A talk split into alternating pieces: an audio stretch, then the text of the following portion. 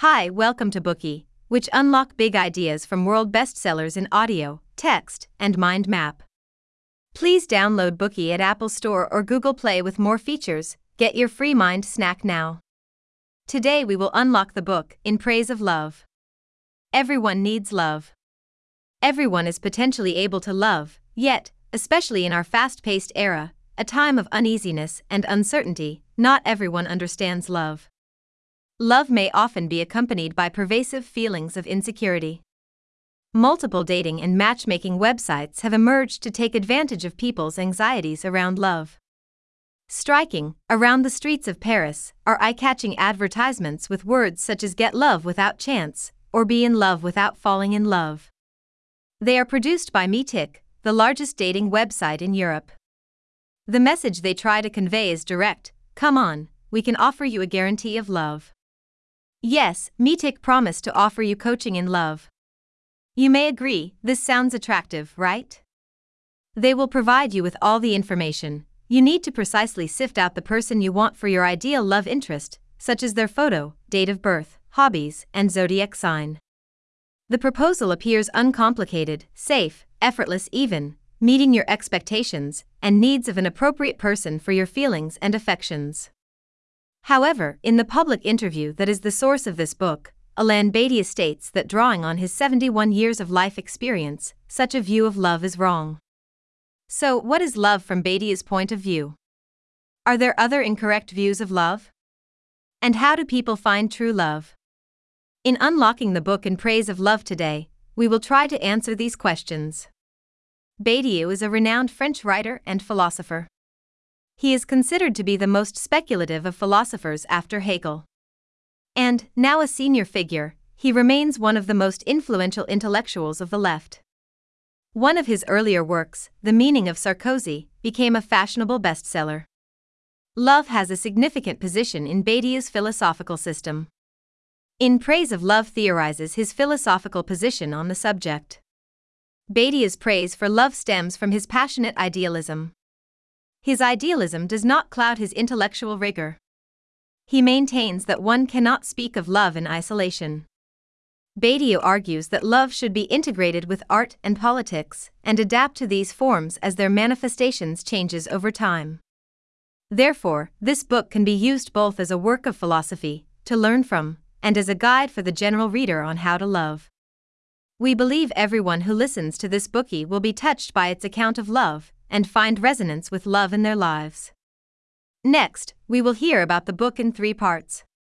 Part 1, the popular view of love and threats to love. Part 2, the philosophy of love. Part 3, the art of love. Part 1, the popular view of love and threats to love.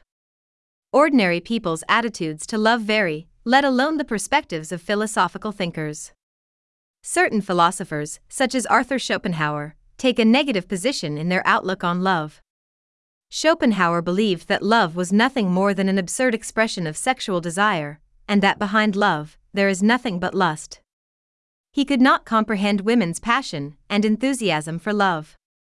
Another school of thought, represented by the Danish philosopher Kierkegaard, held a divergent viewpoint and sought to defend love, regarding it as the pinnacle of subjective experience. For Kierkegaard, love was close to a religious impulse. However, Badiou considers these views to be polarized extremes. He also disagrees with several current popular views of love. What are these current popular views, and why does Badiou not approve of them? When it comes to love, instantly, romance is the word we probably associate with it. The first way of thinking about love we want to discuss today is exactly that, the romantic viewpoint, the alluring love that occurs as a result of a chance encounter. Not only is this kind of view of love in vogue in modern times, but it is also the manifestation of love that people long for, an enduring theme in literature, favored by many writers for TV and film. A great many literary works, TV series, and movies repeatedly promote and disseminate love as a romantic conception. However, in Badiou's opinion, such a view of love merits critique. Romance is alluring, but desiring chance encounters easily get out of hand, and romance is a delicate balance.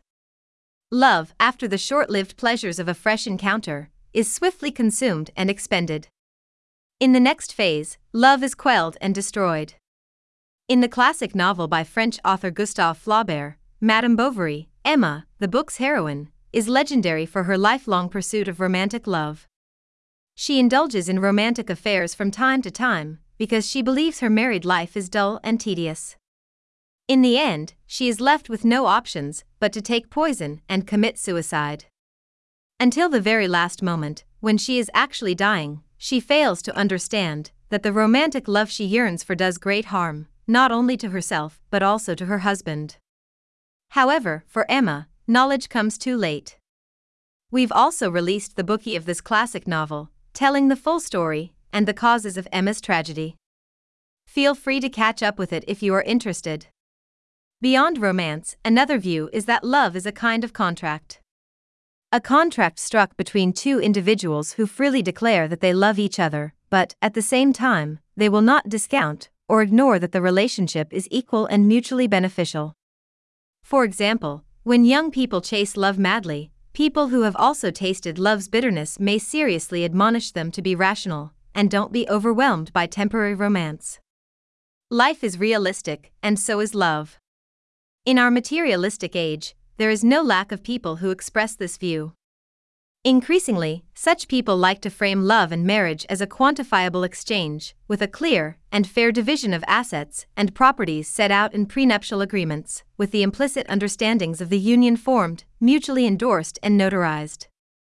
As for dating websites, such as Meetic, they explicitly record users' information such as family background, employment status and wealth, regarding these factors as among the necessary conditions for selecting a suitable lover. Such commercial considerations render love as a mere contract. A third view of love is skeptical. People who subscribe to this perspective believe that love is nothing but an illusion, an excuse for desire. Typically, those who have been hurt feel that they have the measure of the experience of being in love. They doubt that true love exists because, in their eyes, love is nothing more than a calculation. They think that love is either for profit or the satisfaction of base carnality. So-called love is merely a nice excuse to satisfy a person's selfish lust. Against these prevalent attitudes towards love, Badiou argues that people's affections and their experiences of love are seriously compromised. Their love faces two dangers. Badiou identifies these as threats to safety and hedonism. What is the safety threat?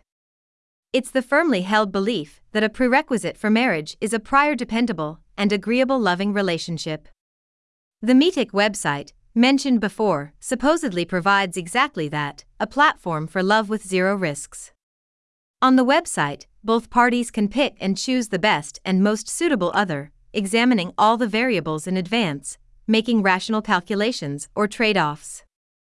All that is left to establish a committed relationship is to hold hands in a seemingly tender and affectionate manner. This kind of instant love avoids random chance and its inherent risks. It saves time and the potential costs of risking an early contact with somebody unsuitable.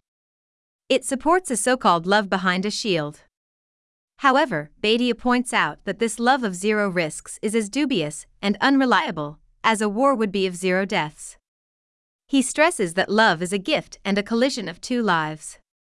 It is the risks that make love mysterious, poetic, and infinitely alluring. Yet, safety-first love, governed by pragmatism, depreciates and obscures love, forfeiting its essence. The question that needs to be asked is whether there is any love as safe as an insurance policy? No is the obvious answer. In most cases, love based on the premise of security is particularly fragile. The slightest sign of difficulty or trouble will cause an end to the relationship.